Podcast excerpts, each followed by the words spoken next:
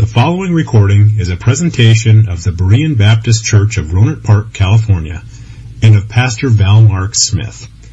We are an independent Baptist congregation committed to the accurate presentation of the historical doctrines of the faith. We welcome your visit to our services anytime here in the Rohnert Park area.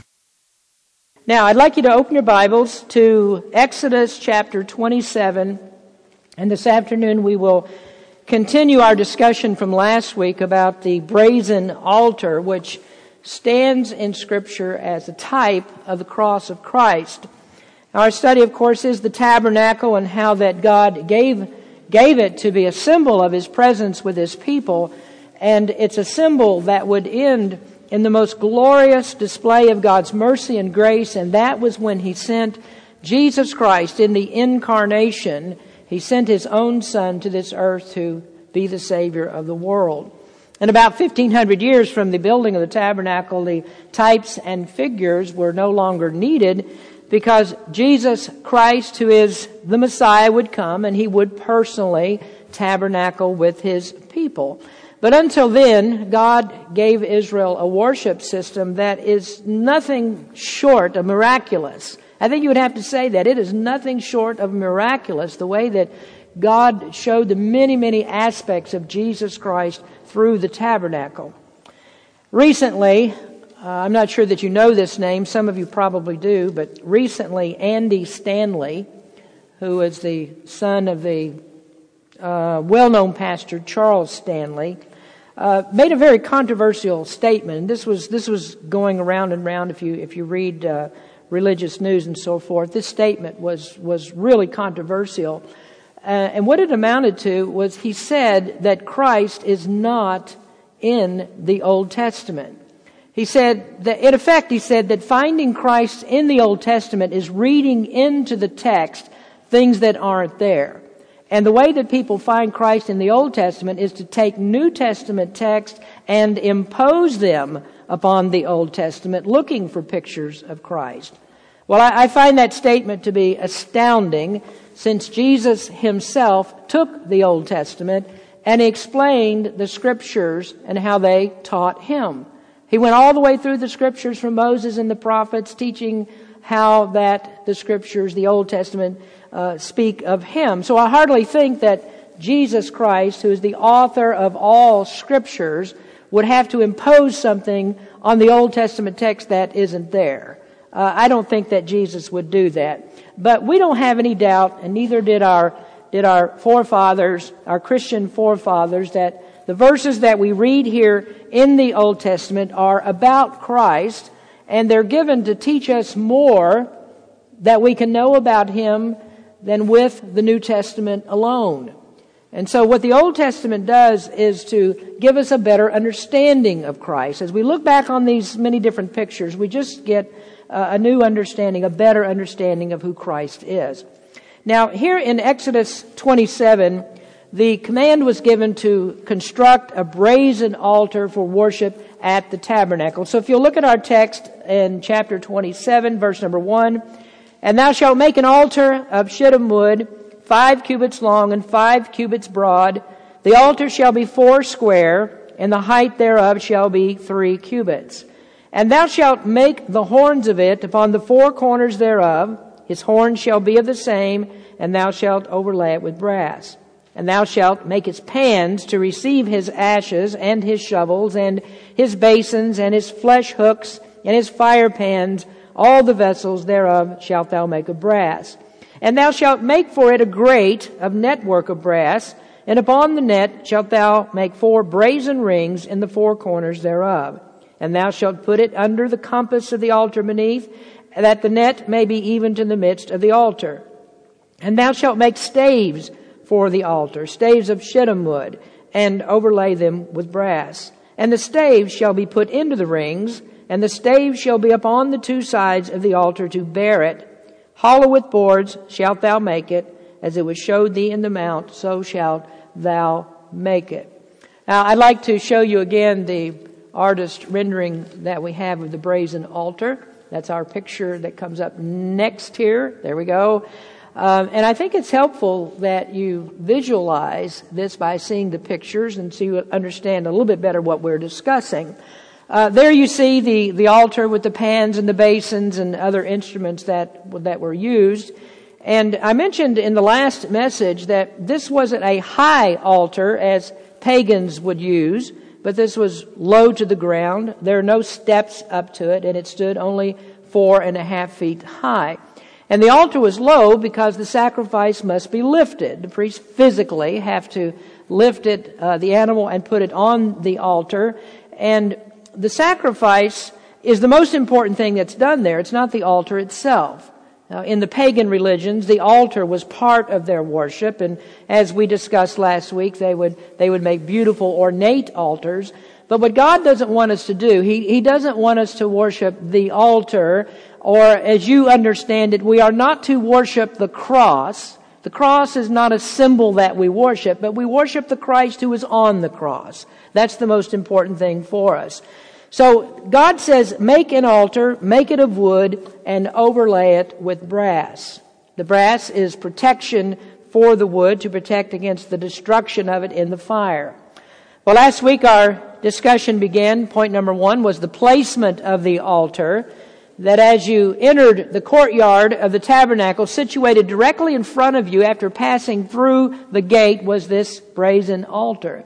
And attention is drawn to it because you couldn't enter. You couldn't approach the tabernacle with, unless you encountered the altar that's in front of you.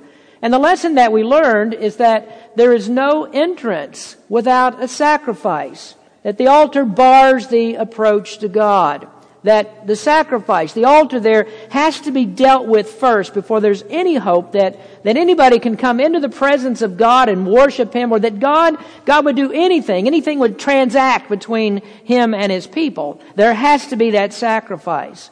The relationship is predicated upon holiness and our sins are the barrier that keep us from God. We just read that today, Isaiah 59 verse 2. Your sins have separated between you and your God. We also learned that the sacrifice is a personal sacrifice, that the Israelite identified with the animal, and it was a, a picture that the sacrifice that, that God would make for sin is a very personal one, in which the sins of the individual believer are the ones that are considered, and these are the sins that are paid for in the sacrifice. Uh, you should be aware that there are, are uh, very important doctrinal implications in the figures that we're discussing. When we say the death of Christ was personal, we mean it was not for the mass of humans that may or may not avail themselves of the sacrifice that's made, but that God chose the ones for whom that sacrifice is effectual. It's, it's brought out to us in many different ways in scripture, but, but one of those ways is that the Bible says that the names of those who will believe were written from the foundation of the world. That God has a record of those names in the book of life. And so when Christ made his sacrifice, it would be for those ones that the sacrifice would be effectual for, and that is those whose names are in the book of life. Now I want to move on in our, in our study to discuss other important aspects if, if this altar stands for the cross, then we must understand how truly significant it is. The death of the cross is central to Christianity. We don't have any faith without the death of the cross. So what happened there is the foundation of the Christian faith and of the salvation of our souls. So we want to look at our, our second point in our outline, and that is the punishment of the altar. When, when the Israelite came through the gate of the courtyard, uh, he brought his animal with him, and there was the altar ready to receive the sacrifice. And we, we've just stated that there's no one who has any business in that courtyard except there is a sacrifice made. Now, if you'll turn to Leviticus chapter 1, Leviticus deals with, with acts and order of worship and we spent months in Leviticus explaining the five different sacrifices that Israel made and why that they made those. And I want to show you something here in this command to bring a sacrifice that in Leviticus chapter 1, beginning in verse number 1, and the Lord called unto Moses and spake unto him out of the tabernacle of the congregation, saying, Speak unto the children of Israel and say unto them, If any man of you bring an offering unto the Lord, ye shall bring your offering of the cattle, even of the herd, and of the flock. If his offering be a burnt sacrifice of the herd, let him offer a male without blemish. He shall offer it of his own voluntary will at the door of the tabernacle of the congregation before the Lord. And he shall put his hand upon the head of the burnt offering, and it shall be accepted for him. This is parts that you might want to underline. That it shall be accepted for him to make atonement for him. And he shall kill the bullock before the Lord, and the priest, Aaron's son, shall bring the blood and sprinkle the blood round about upon the altar that is by the door of the tabernacle of the congregation. In verse number five it says, and he shall kill the bullock. Now the Israelite could have brought the most beautiful animal, the best well-kept animal. He could have brought the, the perfect animal, the loveliest, the spotless lamb, or the strongest bull. But bringing the animal just by itself and not doing anything with it is not going to do him any good unless he kills the sacrifice. Unless he understands that the sacrifice being made is in the place of the sinner, then all of this is useless. There, there is a purpose in doing this. An animal has to die or there won't be an atonement. Now let's think about this first. First is that the sacrifice was an innocent victim. Each time I drive to church, I, I drive by a pasture on Stony Point where there are sheep. And early one, one morning in, uh, in February, I believe it was, I was driving by that pasture and I noticed there that the, the sheep had had their, had their lambs and these little lambs were there and they were nudging up to their mothers. And when you see something like that, the, the first thing that you think of, oh, oh, how cute that is. I mean, that's, that's just a, a lovely scene to see these little lambs with their mothers. And most of you know that a lamb is the most docile of all animals. It, it's hard to provoke a sheep. I don't know of anybody that that has to pin up their sheep because it's out attacking people. It's not a pit bull. It's not a pit bull sheep. Uh, no, a sheep is a very docile animal, very unpretentious animal, a friendly animal. So it's hard to think of a sheep in any way being dangerous, and especially not one of these little lambs. I remember that my dad used to tell a story about when he was young that he they had a little baby lamb that he'd made a pet, and uh, he called this little lamb Lammy. Okay, that's a very descriptive name, of course. Uh, it was Lammy, a simple name, but th- this lamb was his pet, and he used to feed the lamb with a bottle, and he took care of this little lamb and loved him. It was a lamb that was born deaf, and so he had to take special care of it, and and uh, he would do that. They lived on a farm in in Kansas, and one day there was a storm that came up suddenly and a storm in Kansas at any time could form a tornado. And so when they saw the storm come up, all the children ran and uh, they got into the storm shelter.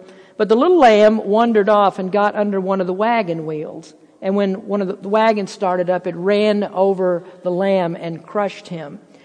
Well, this little lamb was just, a, of course, an innocent lamb, never would hurt anybody. Uh, he's a lamb that a little boy got joy and comfort from.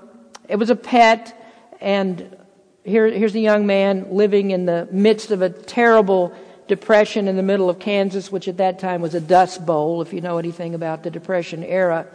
And so it takes something like that to something to, to comfort and uh, to take some pride in and, and to love. And so I, I, remember my dad would tell this story, and you know, well into his fifties, he was tell, still telling this story. And every, every time that he thought about it, it would it would bring a tear into his eye. And and the thing that made him tear up was he always compared that to Jesus. How how innocent that little lamb was. And when he became a Christian, he would think back on that, and that just reminded him of Jesus. And the point, of course, would be that Jesus was innocent that he never did anything wrong. He never did anything but help people. He brought comfort to people. He was compassionate. He brought healing to the disease and the dying. And yet, Jesus, being innocent, was taken by wicked men and was crucified. The innocent, precious Lamb of God was put to death by wicked men. Now, an interesting thing about a sheep is that you can take a sheep to the place where they're going to be slaughtered. And I remember when I was young, one of the things that uh, that we did in one of our classes was we went to the University of Kentucky Ag- Agricultural Station, and we young kids. We just got an opportunity to watch them shear sheep. And that was a very interesting thing to me. But you notice something about sheep, whether they're going to the slaughter, whether they're going to the shearer, they don't make any sounds. They, they can view what's going on. They see what's about to happen to them because all the other sheep are being slaughtered, but that lamb or that sheep won't do anything. He doesn't make any noise at all. And, and we find that that was, that was used in the scriptures to describe Jesus Christ. In Acts chapter 8 verse 32, uh, it says, He was led as a sheep to the slaughter, and like a lamb dumb before his shearer, so opened he not his mouth. Now, this all reminds us of the brazen altar that it was a very bloody scene. Blood is shed there, although here is an altar that's fashioned with fine craftsmanship. There is nothing at all attractive about what's done at this altar. Thousands of animals, the finest of the herds and the flocks, were mercilessly slaughtered at this altar. And so when the Israelite brought his sacrifice, innocent animals were led blindly unwittingly to the slaughter. And they were the best of the animals. These aren't animals that are sick, not animals that you would, you would get rid of, and certainly not an animal that would harm a person. That type of animal would never be brought because that couldn't picture the Lord Jesus Christ. If uh, you remember uh, how the Old Testament talks about if the ox gores a man, that that ox needs to be killed. So you're not bringing an animal here that's going to be killed anyway. This is the very best that they have to offer, uh, to offer rather. And and and we look at Jesus Christ and we see in Him there can't be anything in Him that merits death. Hebrews tells us about Christ in Hebrews 7:26, for such an high priest became us who is holy, harmless, undefiled, separate from sinners, and made higher than the heavens. Well, Jesus was completely innocent. He was unjustly accused and led to the slaughter of the cross. And the Bible says he didn't open his mouth. He never complained about it. Now, there's one great difference, though, between Jesus being taken to the cross and these animals uh, taken to the altar, and that is that there was no one who took Christ's life from him. He offered his life willingly. And only when the sin payment was, was finished, when the suffering was enough, did Jesus surrender his life and say, It is finished. His life didn't expire at the hands of men. He didn't die until the suffering was complete.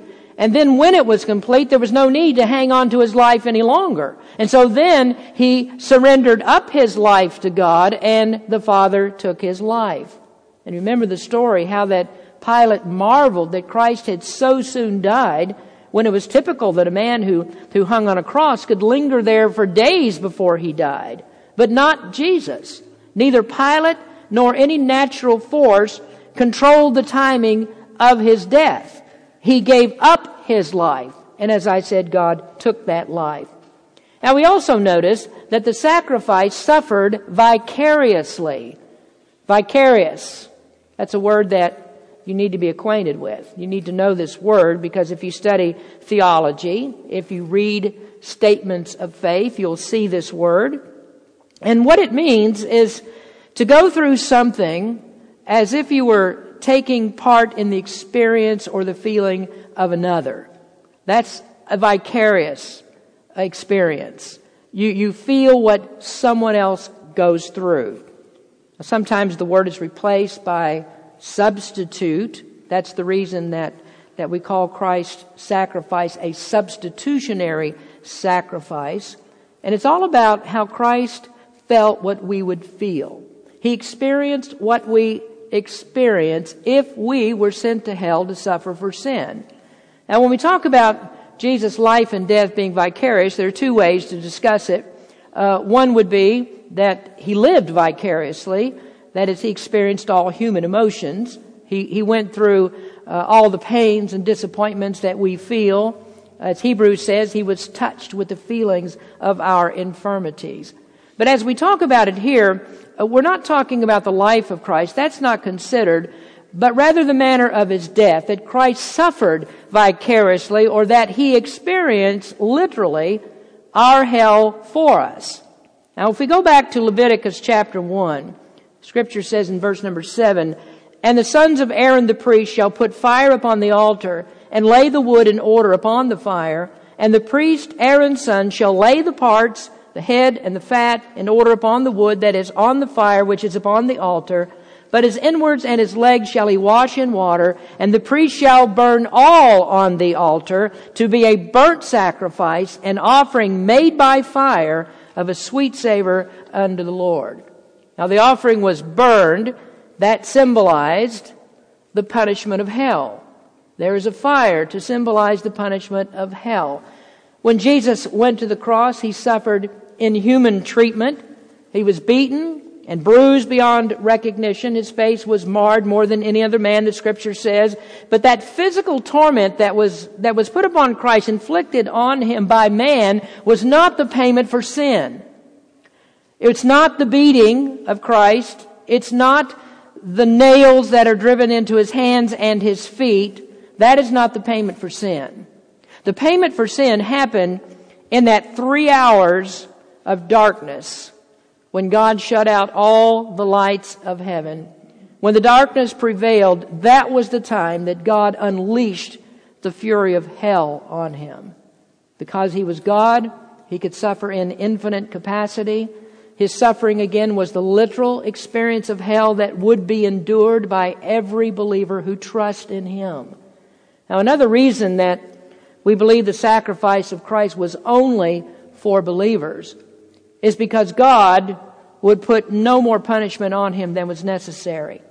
If he suffered the literal experience of hell, and it is literal punishment, then it's also a literal payment. It can't be a hypothetical payment. So either this is a sacrifice that satisfied God or it didn't. God is just. He inflicts no more punishment than's necessary. And so Christ or God would not put any punishment on Christ for anyone who's not forgiven, anyone who's not justified from his sins. So when we say that the suffering of Christ was vicarious, we can only conclude that what he did was to make a real substitution, one that really satisfied God. It didn't potentially satisfy God, because that wouldn't be true substitution. Now I mentioned last, in last week's message that I would come back to this part, that the durability of the wood and overlaying it with brass were very important. The wood, as we've seen in other parts of the tabernacle, represents the humanity of Christ. And the wood that's used is a specific kind. Not just any wood will do here, but this is a, a, a, wood that's chosen that is hard and durable and would endure the heat of the flames. And then overlaying that, that wood with brass makes sure that the wood isn't burned up. Now, there's a lesson in that, which tells us that the sacrifice of Christ was a lasting sacrifice. One of the things that God told the people of Israel this fire of the altar is never to go out. They always kept the fire kindled. The sacrifice of Christ was like this. It was lasting. It would do forever. It never needed to be repeated. So Hebrews chapter 10 says, And every priest standeth daily ministering and offering oftentimes the same sacrifices, which could never take away sins. But this man, after he had offered one sacrifice for sins forever, sat down on the right hand of God, from henceforth expecting till his enemies be made his footstool. For by one offering he hath perfected forever them that are sanctified. Now the sacrifice of bulls, goats, lambs, so on, those were repeated in the Old Testament. Thousands of those types of sacrifices were made. But when Christ came, he made a once for all sacrifice. It's enduring. The one that he made was enough for all time. And those who come by this sacrifice are perfected forever in the eyes of God. We don't call the front area of our church here an altar. I never speak of altar calls. In the Roman Catholic Church, you will find an altar. Because every time they say a Mass, they sacrifice Christ again. I'd like to quote from the Catholic Catechism This is question 343. The question is, what is the Holy Eucharist? Their answer, the Holy Eucharist is a sacrament and a sacrifice. In it, our Savior Jesus Christ, body and blood, soul and divinity, under the appearances of bread and wine, is contained, offered, and received. Under question 356, why does Christ give us his own body and blood in the Holy Eucharist? They answer, Christ gives us his own body and blood in the Holy Eucharist, first to be offered as a sacrifice, commemorating and renewing for all time the sacrifice of the cross. Second, to be received by the faithful in the Holy Communion. Third, to remain ever on our altars as a proof of his love for us and to be worshiped by us. I think there's only one word that you can assign to that. Blasphemy. The sacrifice was made once. It never needs to be repeated. It is an enduring sacrifice. So why, why don't I, I say altar when we talk about this part of our church? Why don't we have people come to the altar? And it's a very simple answer because there is no altar in a Baptist church. There is no atoning sacrifice that's made here. Christ is not crucified here. And you've heard me say this a thousand times. Words mean something. So when you use a word that's in the Bible, you better be understanding what that word is all about and what that means. An altar is a place of sacrifice, and in the case of Christ, it's the place where Christ was sacrificed. So the altar then becomes a symbol of Christ's sacrifice, so we don't call it an altar because it's not an altar. Christ is not sacrificed here. Now the wood overlaid the brass. In, in scripture, brass represents God's judgment. And I, and I barely mentioned this when we were talking about the linen fence, but interspersed in the linen fence were pillars of brass that, that made the supports. The white linen represents the righteousness of Christ, and that can never be appropriated to us without judgment that's placed on Jesus. So both the brass of the altar and the brass uh, of the post of the fence speak of this judgment, that Christ must be judged in the fire for us. Christ must go through the fire for us, and that's what saves us everlastingly from our sins. So Jesus faced God's judgment. And there isn't a sin that's left unpunished. You know, sometimes I think that we forget about that, that we become Christians and we just go ahead and sin, and we remember that God is loving towards us, God is merciful to us, God forgives us, but we forget that there is always a price that is attached to sin. There's always a price. And that price was paid by Christ. God doesn't forgive sin because he overlooks it. God is holy and just, and every breach of his law must be punished. And so you as a believer, your sins are forgiven in Christ because he took God's judgment for you. So when you commit a sin, always remember sin has a price. And every sin that's committed had to be paid for with suffering. Now, a cardinal doctrine of the Christian faith is justification. I'm sure you're aware. Uh, justification, that's a legal term. It comes out of God's courtroom. Each of us was guilty before God. We deserve punishment. But through faith in Christ, He satisfied God's law for us. And so now we're declared not guilty in Him. Romans 5, 8, and 9. But God commendeth His love toward us in that while we were yet sinners, Christ died for us much more than being now justified by his blood, we shall be saved from wrath through him. And that's what the brazen altar is about. It's about God's judgment upon Christ because of our sins. Because he shed his blood, we're saved from God's wrath. So the, the cross is Christ's brazen altar, you can say. The cross is the brazen altar, the place where God is satisfied for sin. That leads us then to the third area of discussion. Number three is the power of the altar. This morning I mentioned this. We, we sang the power of the cross, and what we'll talk about now is the power of the cross or the power of this altar. Now there's a, there's a little but a, a very important detail concerning the altar. If you go back to our text in Exodus 27 in verse number 2, and thou shalt make the horns of it upon the four corners thereof, his horns shall be of the same, and thou shalt overlay it with brass. Now on this altar then there are horns that are on each of the four corners. The four horns are symbolic of, of great power. in the Bible. Horns are always used as symbols of strength and power. Um, I don't have time to go into it now, but you can look in the book of Revelation and you'll see horns mentioned many times. And sometimes those horns, horns refer to governmental power. They refer to the power of empires. But in this case, of course, we're talking about the power of God, where the, the, these horns that are on the altar stand for God's power. So what is the power of this altar? Well, first we note that this altar has atoning power. In the 29th chapter of Exodus, the priests are given specific instructions concerning it. And thou shalt kill the bullock before the Lord by the door of the tabernacle of the congregation, and thou shalt take of the blood of the bullock and put it upon the horns of the altar with thy finger, and pour all the blood beside the bottom of the altar. Now, in our next picture, we have uh, the priests that are pouring the blood at the base of the altar. The horns have been anointed. So the first thing that the priest did was to, to sprinkle the blood on the horns of the altar. That symbolizes that the, that, that the blood has the power to make atonement for sins. Don't you love the old song, Power, Power, Everlasting, or however that goes, Power in the Blood of Jesus? It's been so long since we sang it, I can't even quote it anymore. That's a great old song. Um, we don't sing it often anymore, not because it's not a great song, but because there are many great songs. And what does that say? Well, the song says there's power, power, wonder working power in the precious blood of the Lamb. When John the Baptist saw Jesus coming, he said, Behold, the Lamb of God which takes away the sin of the world. Now, the atoning power speaks of its ability to satisfy God.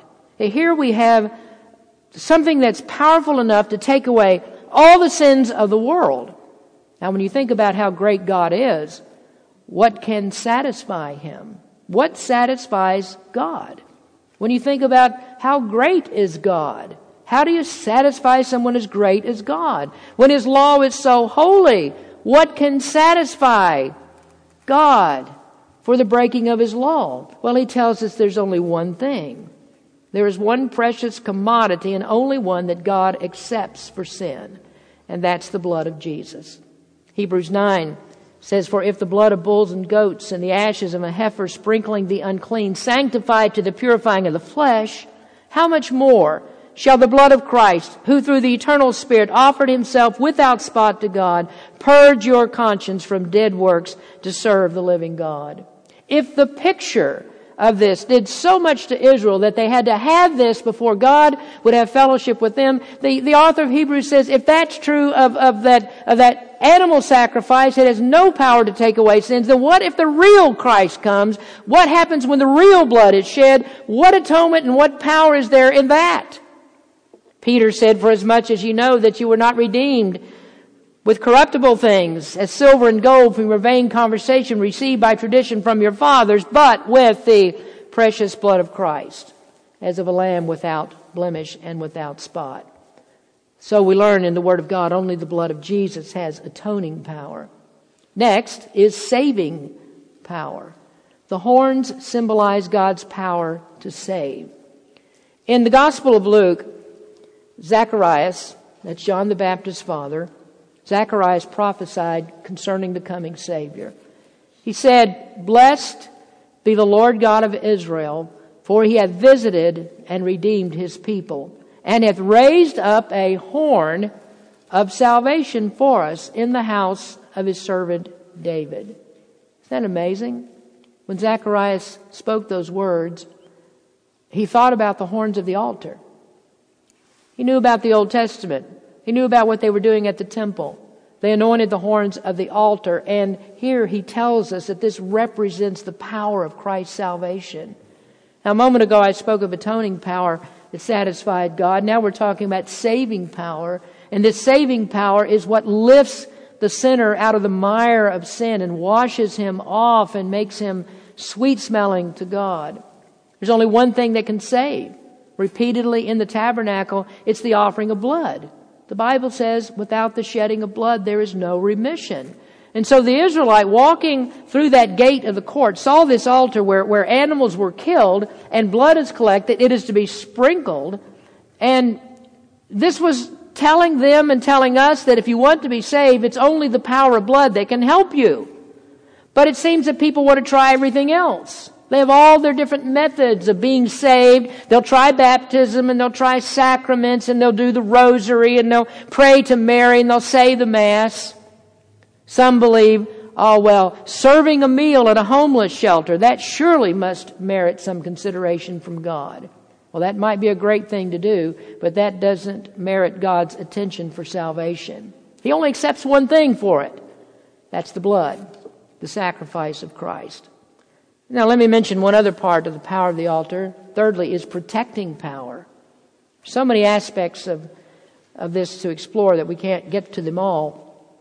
But when the blood was applied on the horns of the altar, it pictured God's protecting power. Now, we learn this from places like uh, what Israel knew about the Passover, what God said to them. Upon the plague of the death of the firstborn, God instructed Israel to put blood on the doorposts and the lintel of their houses. And the reason they did is explained in Exodus 12:23.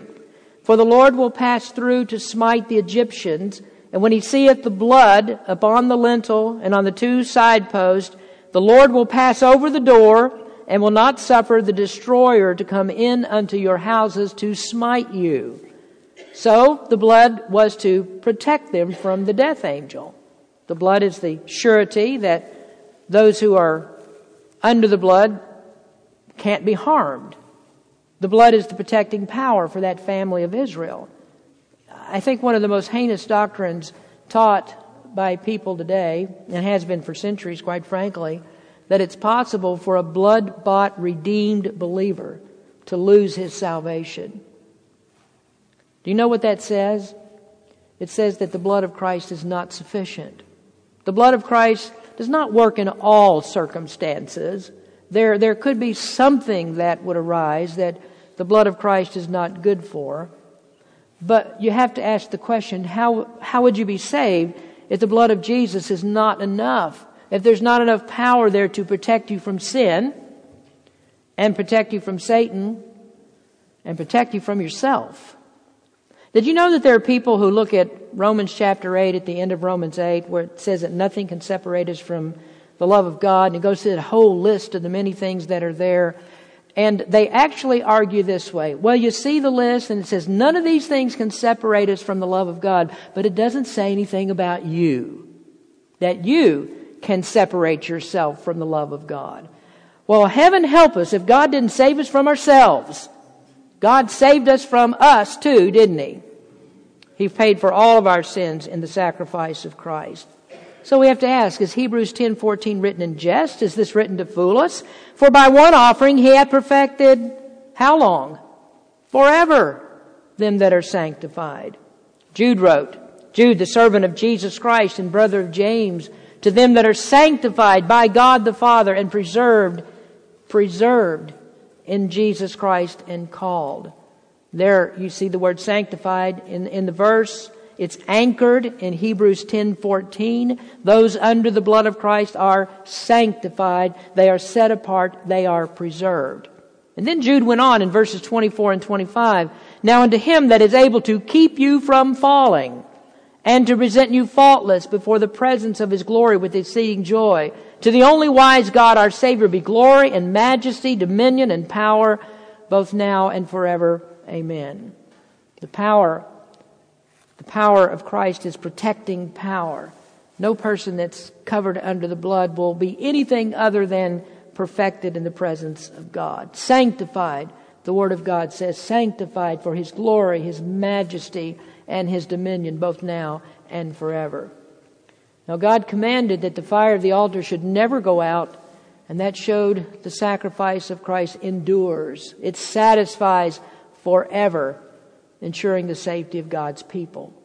Now, the tabernacle in, this altar, they teach us something. They, they speak of Christ, they, and the message here is the mighty wonder working power of Christ's blood.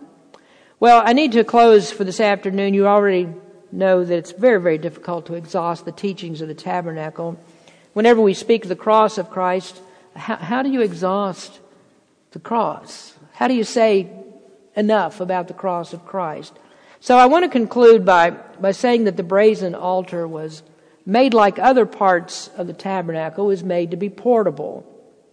Tabernacle has to be picked up and moved from place to place. Everything is movable.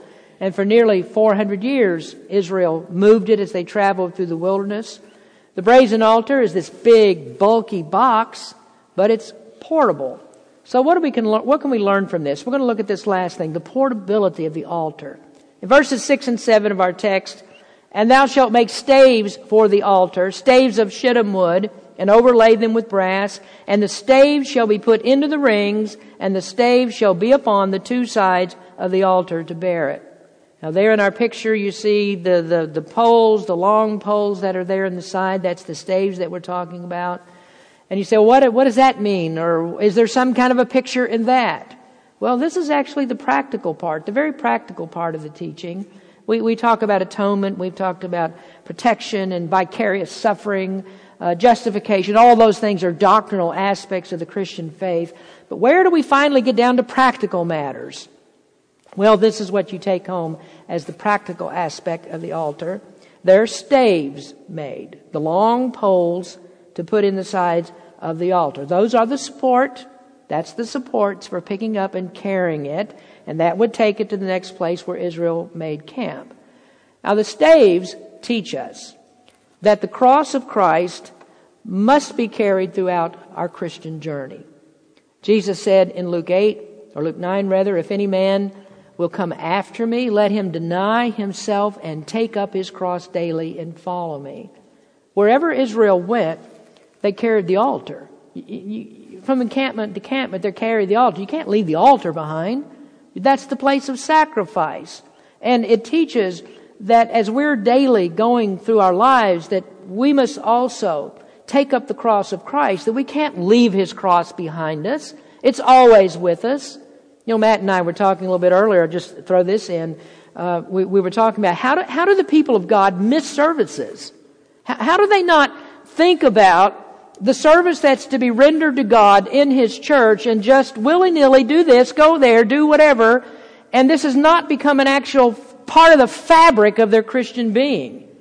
Uh, we were discussing this, and I said, you know, since I became a Christian, maybe I'm looking at it from the wrong side, I don't know, but this is my life. This is my life. This is what I do. I, I go to church, I'm here, and, and that's like the cross of Christ. You just don't leave it behind wherever you go. His church is the place that Christ died for his people in the church. Isn't that not right? Christ loved the church and gave himself for it. Where? On the cross. The church has to mean something to God's people. We just don't leave it behind us. And so, it's the responsibility of Christians to bear Christ's work. The work of the church. To take up the cross wherever we go. To bear the good news of Christ where we go. Now you notice that there are two staves that are put into the rings on either side to carry this altar. What happens if you just put in one of the staves? Well, the altar's unbalanced. It's impossible to carry it. And so it is with the cross of Christ, that whenever we carry the gospel, we must have two parts. We must have the death of Christ and the resurrection of Christ. There is no resurrection without death, and the death means nothing if there isn't a resurrection. It leaves us hopeless and helpless in our sins. Now, many people do believe in a crucified Christ. You're not going to find hardly anybody that doesn't believe that Christ was crucified. That's pretty much an historical fact, isn't it? Christ was crucified. But they have difficulty with the resurrection part. That's the part that stumps them. That's the part you remember the Jews were so adamant about. Somebody stole the body. It can't be a real resurrection and all the excuses that they made. But without the resurrection of Christ, the gospel is a farce. It's a travesty. Now, in the tabernacle, you find many illustrations of the death of Christ, and we ought not to overlook the parts that say something about his resurrection because it's found there too. You would never imagine that what Israel would do is to have a perpetual picture of an animal laid on the altar. That they would carry this altar around with a dead animal on it all the time. Well, that doesn't happen. The, the, the animal is consumed. It's made an offering to God. Well, you wonder then, why do people have a perpetually crucified Christ on a crucifix? Why would you do that? Where is the risen Christ? His death is meaningless unless he arose. Unless he's living in heaven for us, we have no salvation. So you might say that a crucifix is an unbalanced picture because it doesn't tell the whole story. Well, the question for us is, have we seen the power of the cross? Do we understand its position in our lives? Do we recognize the punishment that's put on Christ? And do we commit ourselves to doing this, to carrying that cross daily, taking that to the world that's dying without the Savior? Now, the tabernacle is a great place where you see all of these aspects of a dying and risen Savior. It's a great place for us to enrich our understanding of the majesty of the Savior. Do you know Him? Have you seen Him? Do you understand what Jesus did? You know, uh, these things just ring back to me as I'm thinking about what Charlotte said this morning. Do you understand what Jesus did? You are so vile. We are so, I am so vile, so wicked. Do I understand what Jesus did for me? Do you see how he atoned God for sin and how he enabled salvation through the blood? I hope you see that. I hope everyone in here is a believer. Do you appreciate the Old Testament pictures of what Christ did for you. And I'll tell you, we will not give up the Old Testament as Andy Stanley did. We will not, because here we find Christ. These are stunning visuals of Christ. And it's, it's just plainly this. The more that you know about Christ, the more that you understand about Christ, the better you will serve Him, and the more that you will understand this great salvation that's given through Him. Blessed be God for Jesus Christ. Let's pray. Father, we thank you for the time we spent together tonight, this afternoon. Thank you, Lord, for the pictures of the tabernacle the cross of Christ and how we thrill to have the opportunity to speak of what Christ did on that cross. But we also recognize the cross itself is not to be worshiped and that Christ is no longer on that cross. He's risen and he is living, which demands that we serve Him faithfully every day. We must take up our cross and follow Him in everything that He asks us to do, tells us to do. Help us to do that. In Jesus' name we pray. Amen. Thank you for listening to this presentation of the Berean Baptist Church of Rohnert Park, California. If you would like further information about our church, please feel free to call us at area code 707-584-7275 or write to us at Berean Baptist Church, 6298 Country Club Drive, Rohnert Park, California, 94928. Additionally, you may visit us on the World Wide Web at www.bbaptist.org.